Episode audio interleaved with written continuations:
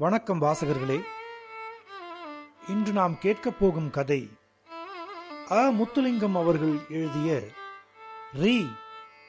என்ற சிறுகதை. வத்சலாவை நான் வைத்திருப்பதாக ஒரு கொடூரமான வதந்தி அந்த காலத்தில் பரவியிருந்தது. பொறாமைக்காரர்களும் பொறுக்கிகளும் வயிறறிபவர்களும் செய்த வேலை அது. அந்த வதந்தி அவ்வளவும் உண்மையே. பத்து வயது பையனுக்கும் இதுவெல்லாம் தேவையா? என்று சிலர் புத்திமதிகள் சொன்னார்கள். இதை பற்பனுக்கும் சிவராசனுக்கும் அல்லவா சொல்லியிருக்க வேண்டும்? ஒரு பெண் கொஞ்சம் சிவப்பாக இருந்துவிட்டால் கொஞ்சம் கண்களுக்கு மை பூசி இருந்தால் கொஞ்சம் ஒற்றை பின்னலை இறுக்கி வாரி மஞ்சள் ரிப்பன் கட்டியிருந்தால் உடனே இப்படியான கழிசடை எண்ணங்கள் தோன்ற வேண்டுமா? அவளை வளைக்க என்ன பாடெல்லாம் பட்டிருப்பார்கள்? இவர்களுக்கெல்லாம் நான் செய்த தியாகத்தை பற்றி என்ன தெரியும்? வார்ச்சட்டை போடுவதையே நிறுத்திவிட்டேன். என் அப்பா என்றால் மகா தீர்க்கதரிசி. நாலு வருடங்களுக்குப் பிறகு என்ன நடக்கும் என்பதை முன்னதாகவே கணித்து கூறிவிடுவார். நான் வளர வளர போடுவதற்கென்று இரண்டு அங்குலம் இடம் விட்டு தொளதொளவென்று தைத்த வார் சட்டையை நான் போட மறுத்துவிட்டேன். ஒரே அடியாக முடியாது என்று சொல்லிவிட்டேன். நான் சொன்னால் சொன்னதுதான். இது மட்டுமா? பத்து வருடங்களாக செய்யாத ஒரு காரியத்தையும் நான் வத்சலாவுக்காக துணிந்து செய்தேன். காலை வேளைகளில் அம்மா என் கன்னத்தை நசுக்கிப் பிடித்து கண்ண உச்சி வாரி விடுவாள் அல்லவா? அதை கூட தடை செய்து விட்டேன் என் சொந்த கையால் தலையை மேவி இழுத்து விடத் தொடங்கியிருந்தேன். இதுவெல்லாம் பற்பனுக்கும் சிவராசனுக்கும் எங்கே தெரிந்திருக்கப் போகிறது? அது மாத்திரமா? வத்சலா எங்கள் வளவுக்குள்தான் ஒரு குடிசையில் வசித்து வந்தாள். தேச வழமை என்று ஒன்று இருப்பது இவர்களுக்கு தெரியாதா? எனக்கு இல்லாத உரித்தா? வத்சலா குடும்பம் வந்தேறு குடிகள் பஞ்சத்தில் அடிபட்டு வந்தவர்கள். எங்கள் வளவின் ஒரு மூலையிலேயே குடிசை போட்டுக் கொண்டு இருந்தார்கள். வத்சலாவுடைய அப்பா முன்னொரு காலத்தில் வண்டி ஓட்டி பிழைத்தவராம். ஓர் உடைந்த வண்டியும் தட்டுமுட்டு சாமான்களுமாக வந்து சேர்ந்தவர்கள். இளந்தப்பழம் பொறுக்கும்போதுதான் அவள் எனக்கு பரிச்சயமானாள். அவளுடைய பாவாடை நிறைய பழங்கள் சேர்ந்ததும் ஒரு சருவச் சட்டியில் தண்ணீர் ஊற்றி அவற்றை போடுவோம்.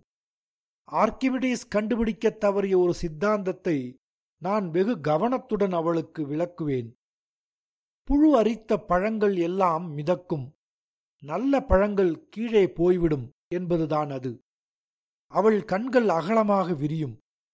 இதற்கு முன் இப்படியான அந்தரங்கங்களை யாரும் அவளுடன் பகிர்ந்து கொண்டது கிடையாது. அந்த வயதிலும் நான் தயாள குணம் படைத்தவன். பார்த்து பார்க்க மாட்டேன். மிதக்கும் பழங்கள் எல்லாவற்றையும் வத்சலாவிடம் கொடுத்து விடுவேன். அவளுக்கு உற்சாகம் தாங்காது. அப்படியான ஒரு சமயத்தில்தான் அவள் எனக்கு ஒரு ரகசியம் சொன்னாள். அவளுடைய மாடு வரப்போகிறதாம். வண்டி இழுத்து ஓய்வு பெற்ற மாடு அது. பராமரிப்பு கஷ்டம் என்றபடியால் இப்போ நாலு மாதமாக அதை எருக்கட்ட விட்டிருந்தார்களாம்.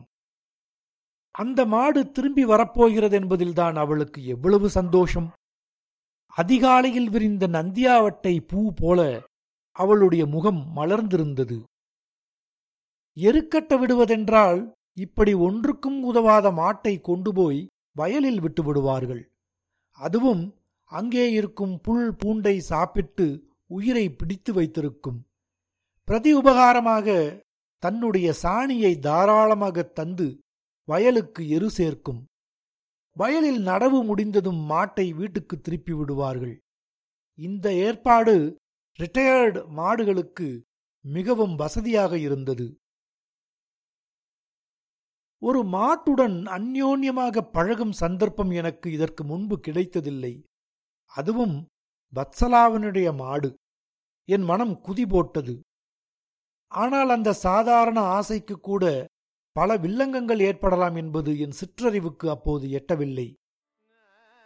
சிவக்கொழுந்து மாமா எங்கள் வீட்டுக்கு எதிர் வீட்டில் இருந்தார். பரம்பரை பாட்டு வாத்தியார் வெளிக்குந்தில் இருந்து பாடிக்கொண்டே இருப்பார். அவர் பாடும் நேரங்களில் நாங்கள் தவறாமல் அங்கே இருப்போம். ஏதோ ஒன்று எங்களை அங்கே இழுத்துவிடும். பத்து வயது கூட நிரம்பாத எங்களுக்கு சங்கீதத்தை பற்றி என்ன தெரியும்? ஆனால் இருந்த இடத்தை விட்டு அசையாமல் நின்று கேட்டுக்கொண்டே இருப்போம். அந்த இசையில் ஏதோ ஒரு மாய சக்தி இருந்தது. பிரம்மாண்டமான கடல் பறவை ஒன்று செட்டைகளை விரித்து வட்டமடித்து சிறுக சிறுக கீழே இறங்குவது போல அந்த ராகம் கேட்பதற்கு வெகு சுகமாக இருக்கும். அது மெதுவாகத்தான் ஆரம்பமாகும். ஒரு கையகலத்து அருவி போல கொஞ்சமாக ஊற்றெடுக்கும். பிறகு விரிந்து விரிந்து கிளைவிட்டு பெருகும். எதிர்பாராத விதமாக வளையும் குதிக்கும் பிரவகிக்கும். ராகம் வடிந்து சமநிலைக்கு வரும்போது மூச்செடுக்க வெளியே வரும் திமிங்கிலம் போல நாங்களும் எங்களை ஆசுவாசப்படுத்திக் கொள்வோம். இசை முடிந்ததென்றாலும் கோவில் மணியின் கார்வை போல அந்த நாதம் மனதிலே கொஞ்ச நேரத்துக்கு ஓடிக்கொண்டே இருக்கும். மாமா கண்ணை திறப்பார். ஏன் மாமா அப்படியே மனதில் சந்தோஷம் பொங்குதே.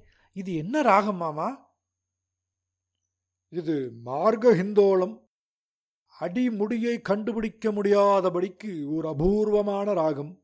ஆயுள் முழுக்க சாதகம் செய்தாலும் இந்த ராகத்தில் மறைந்து கிடக்கும் சூட்சுமங்களை ஆழம் காண முடியாது. எனக்கு பிடித்த ராகம். வத்சலாவின் கையை பிடித்து இழுத்து கொண்டே போவேன்.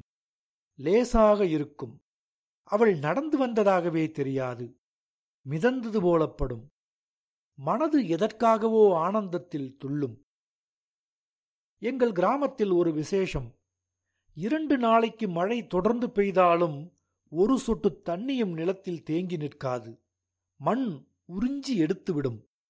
கால் பதித்து நடக்கும்போது மெத்தென்று குளிர்ந்திருக்கும்.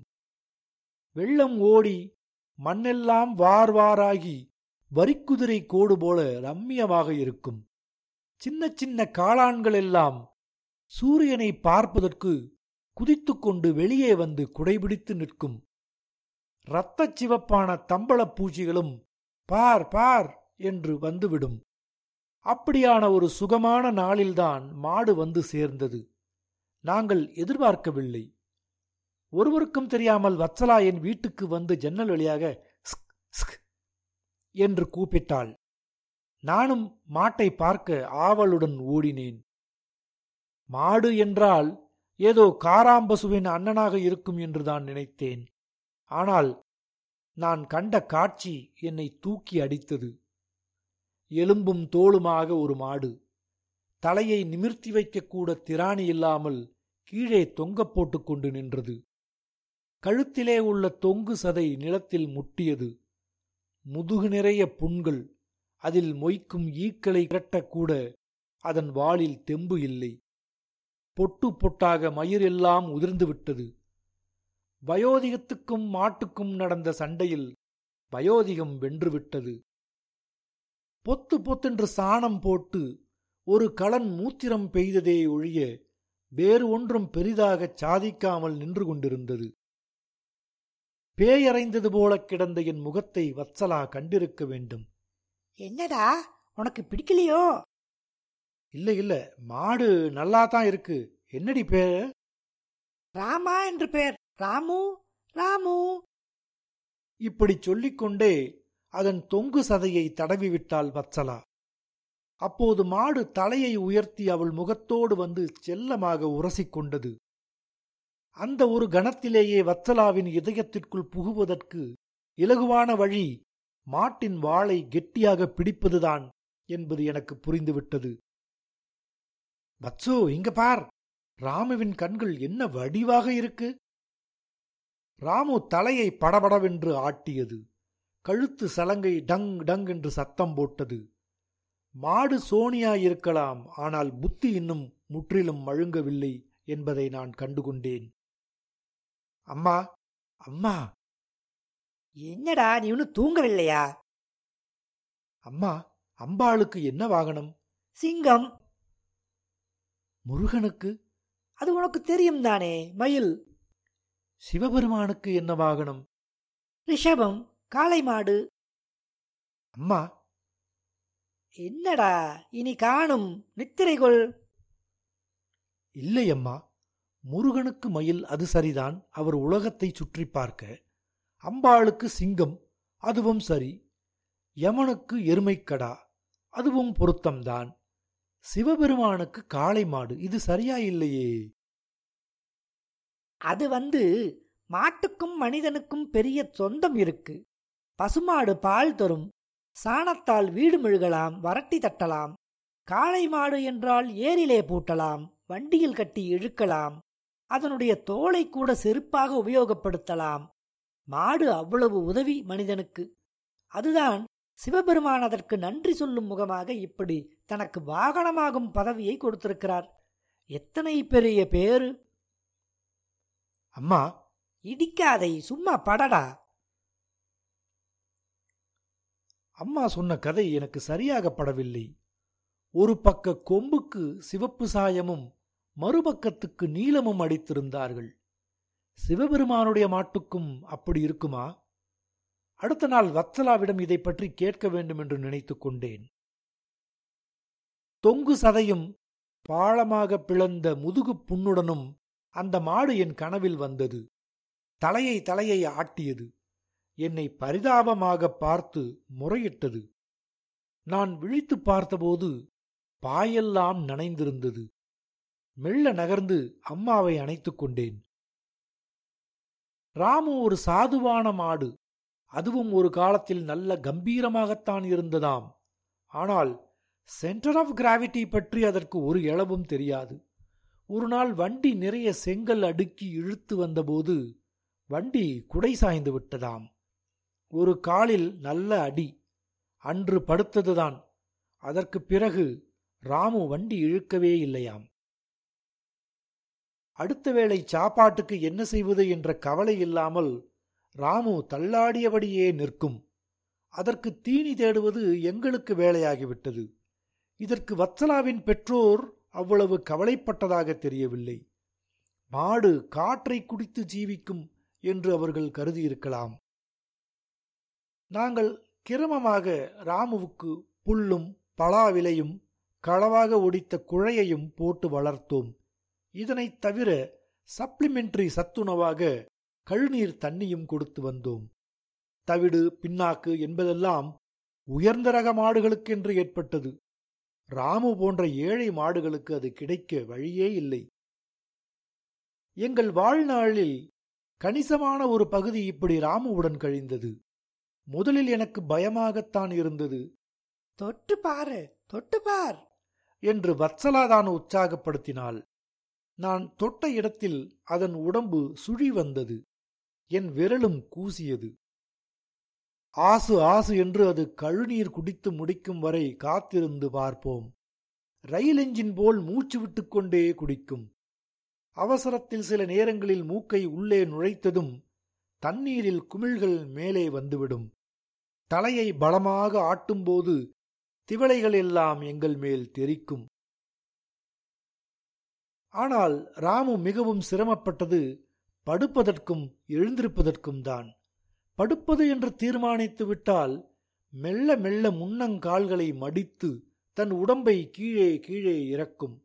தரையில் இருந்து இரண்டு சான் உயரம் இருக்கும்போதே அதன் பலன் எல்லாம் தீர்ந்து போய்விடும்.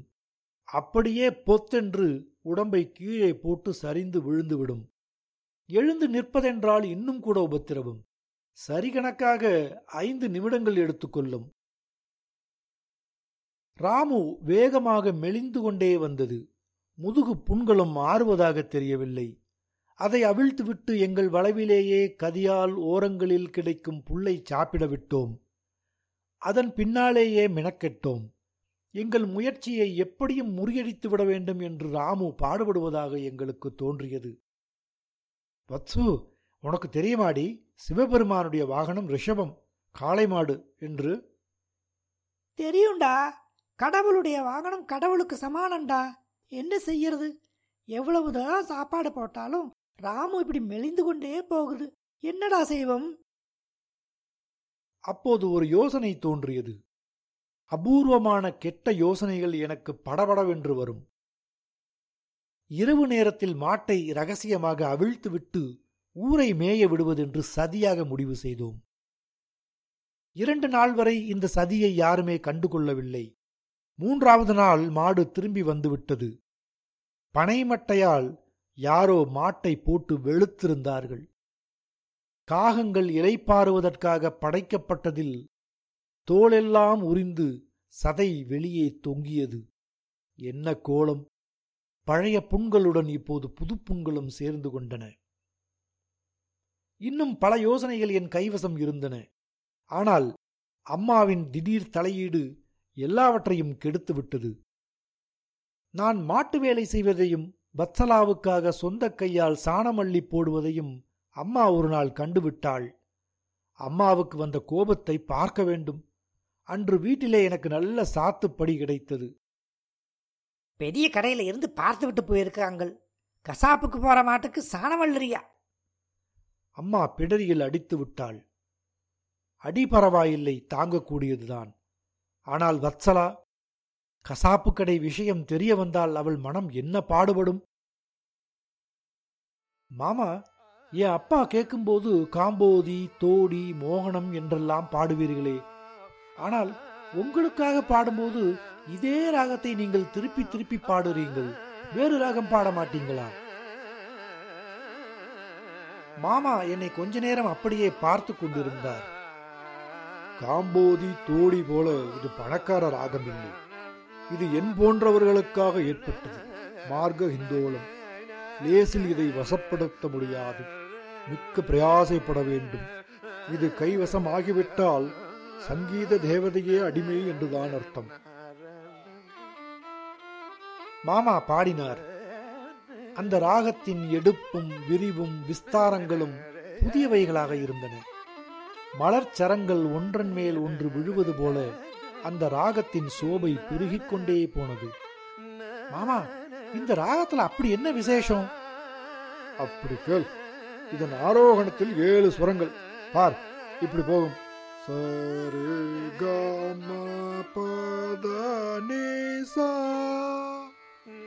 அவரோகணத்தில் ஸ்வரங்கள் இப்படி திரும்பும்.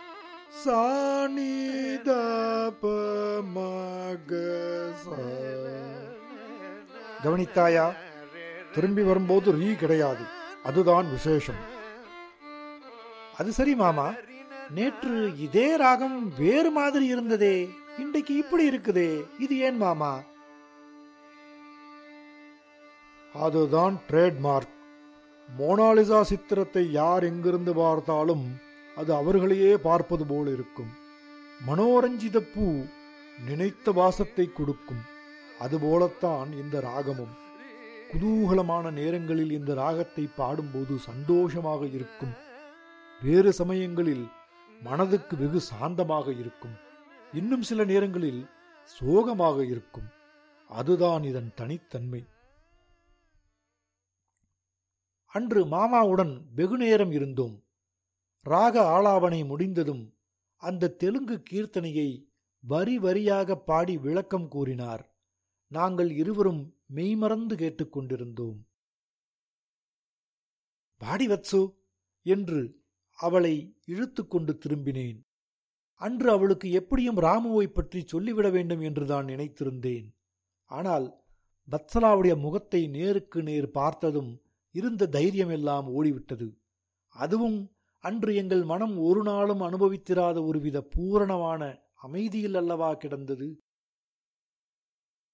எங்கள் பள்ளிக்கூடத்தில் படிக்கும் பெண்கள் தொகை வெகு குறைவு. எங்கள் வகுப்பிலேயே மூன்று கந்தசாமிகளும் இரண்டு பெண்களும் இருந்தார்கள் என்றால் பார்த்து கொள்ளுங்கள். அதிலே ஒருத்தி வத்சலா மற்றது பத்மாவதி. ஒல்லியாய் உயரமாய் தலைக்கு வழிய வழிய எண்ணெய் வைத்துக் கொண்டு வருவாள். வத்சலா அப்படி இல்லை. வீட்டில் தரித்திரம் பிடுங்கினாலும் பள்ளிக்கு வரும்போது பளிச்சென்று இருப்பாள். கிழிசல் இல்லாத பாவாடை உடுத்திக் கொண்டு கலகலவென்று சுபாவமாக பேசுவாள். அவள் என்னோடு கதைத்தாள் பற்பனும் சிவராசனும் வயிறறிந்து சாவார்கள். பத்சலாவிடம் ஒரு தையல் பெட்டி இருந்தது. அதற்குள் தையல் சாமான்கள் வைத்திருந்தாளா என்பது பரம ரகசியம். ஆனால் அது ஒரு அட்சய பாத்திரம். அதை திறந்து வத்சலா ஒரு புளியங்காயை எடுத்து என் கைக்குள் அமுக்கும் போது சொன்னால் ராமு படுத்தபடியே இருக்கு. ரெண்டு நாளாய் சாப்பிடவில்லை. ஒரு கால் வந்து பாரடா. அதற்கிடையில் அவள் கண்களில் நீர் கோத்து விட்டது. அன்று பின் நேரமே போனேன். நான் என்ன மாட்டு வைத்தியரா? மாட்டை மேலேயும் கீழேயும் பார்த்தேன். மாட்டின் அந்திமம் நெருங்கிவிட்டது என்பது என் சிற்றறிவுக்கு கூட தெரிந்துவிட்டது. பாம்பு போல சிமிக்கிடாமல் வந்து என் முதுகை தொட்டாள். திரும்பி பார்த்தேன். உடம்பு குலுங்க மேலுதட்டை கடித்தபடி வத்சலா நின்று கொண்டிருந்தாள். ஆனால் எங்களுக்கு தெரியாமல் வத்சலாவின் தகப்பனார் ஒரு காரியம் பண்ணினார். தரித்திரத்தில் இருப்பவர்களுக்கு கடவுள் தந்திர புத்தியையும் கொடுத்திருப்பார் போலும். மாடு இறந்துவிட்டால் தோல் விலைக்குத்தான் போகும். உயிரோடு இருக்கும்போது வெற்றுவிட்டால் ராத்தலுக்கு இவ்வளவு என்று கொடுத்து விடுவார்கள் என்பது அவருக்கு தெரியும்.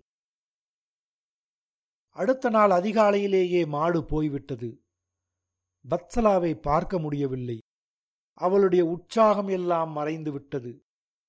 மாட்டை எருக்கட்ட கொண்டு போய்விட்டார்கள். எப்படியும் திரும்ப வந்துவிடும் என்றுதான் அவள் நினைத்துக் கொண்டிருந்தாள். எனக்கு தெரிந்த உண்மையை நான் கூறவில்லை. ஏண்டா ராமுவுக்கு தினம் தினம் தவிடு பின்னாக்கெல்லாம் வைப்பார்களா? வைப்பாங்கள் வைக்காமல். இல்லையடா ராமு கிழலாகி விட்டது. எழுந்து நிற்பதுக்கு கூட அது சிரமப்படும். நல்லா பார்ப்பாங்களா? பாப்பாங்கள் ஏண்டா முதுகுல எல்லாம் இருக்குமே இப்ப காய்ந்திருக்குமா? பாவமடா. வத்சலா ராங்கியான பெண். என்னதான் வறுமையில் வாடினாலும் அவள் தன் ஏழ்மையை வெளியே காட்டியதே இல்லை. சிரிக்கும்போது முத்துப்பல் வரிசை பளிச்சிடும். இரண்டு கைகளையும் இடுப்பிலே வைத்துக்கொண்டு அவள் நின்றால் ஏதோ நடனத்துக்கு தயாராக நிற்பது போலத் தோன்றும். அந்த வத்சலா கொஞ்சம் கொஞ்சமாக மறைந்து கொண்டு வந்தாள். மாடு வரும் வரும் என்று வாசலை பார்த்து கொண்டே இருந்தாள். எத்தனையோ தடவை சொல்லிவிடலாமா என்று பார்த்தேன். அவ்வளவு தைரியம் எனக்கு வரவில்லை. மழை சோவென்று அடித்து கால் வைக்கும் இடமெல்லாம் மெத்தென்று இருந்தது. வாரடித்து நிலமெல்லாம் சிவப்பு நிறமாகவும் வெள்ளை நிறமாகவும் கோடு போட்டு கிடந்தது. தம்பளப்பூச்சிகள் எல்லாம் வந்துவிட்டன. காளான்கள் குடை விரித்து விட்டன.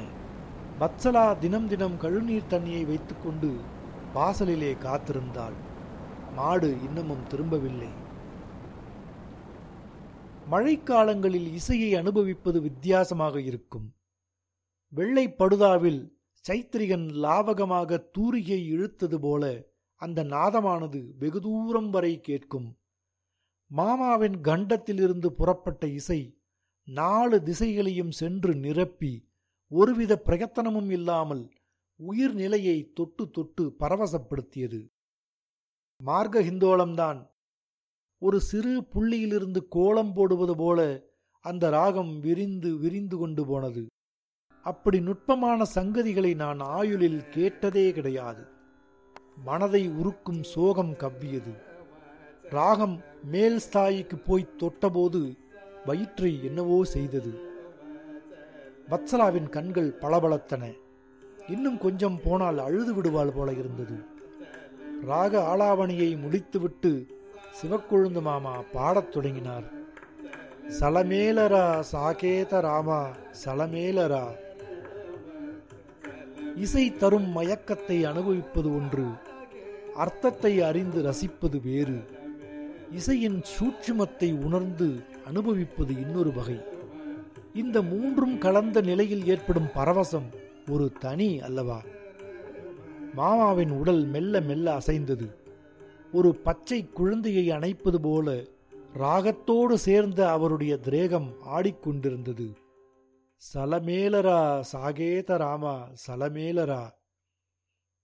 ஹே ராமா அயோத்தி மன்னா ஏன் இந்த உதாசீனம்? என்னால் இனியும் உன் பிரிவை தாங்க முடியாது. நூற்றைம்பது வருடங்களுக்கு முன்னால் இந்த தியாகராஜர் எங்களுக்காகவே பாடி வைத்துவிட்டு போனது போல இருந்தது. சில நிமிடங்களில் மாமாவின் உடம்பு வெடவெட என்று நடுங்கியது. கண்களில் தாரை தாரையாக நீர் கொட்டியது.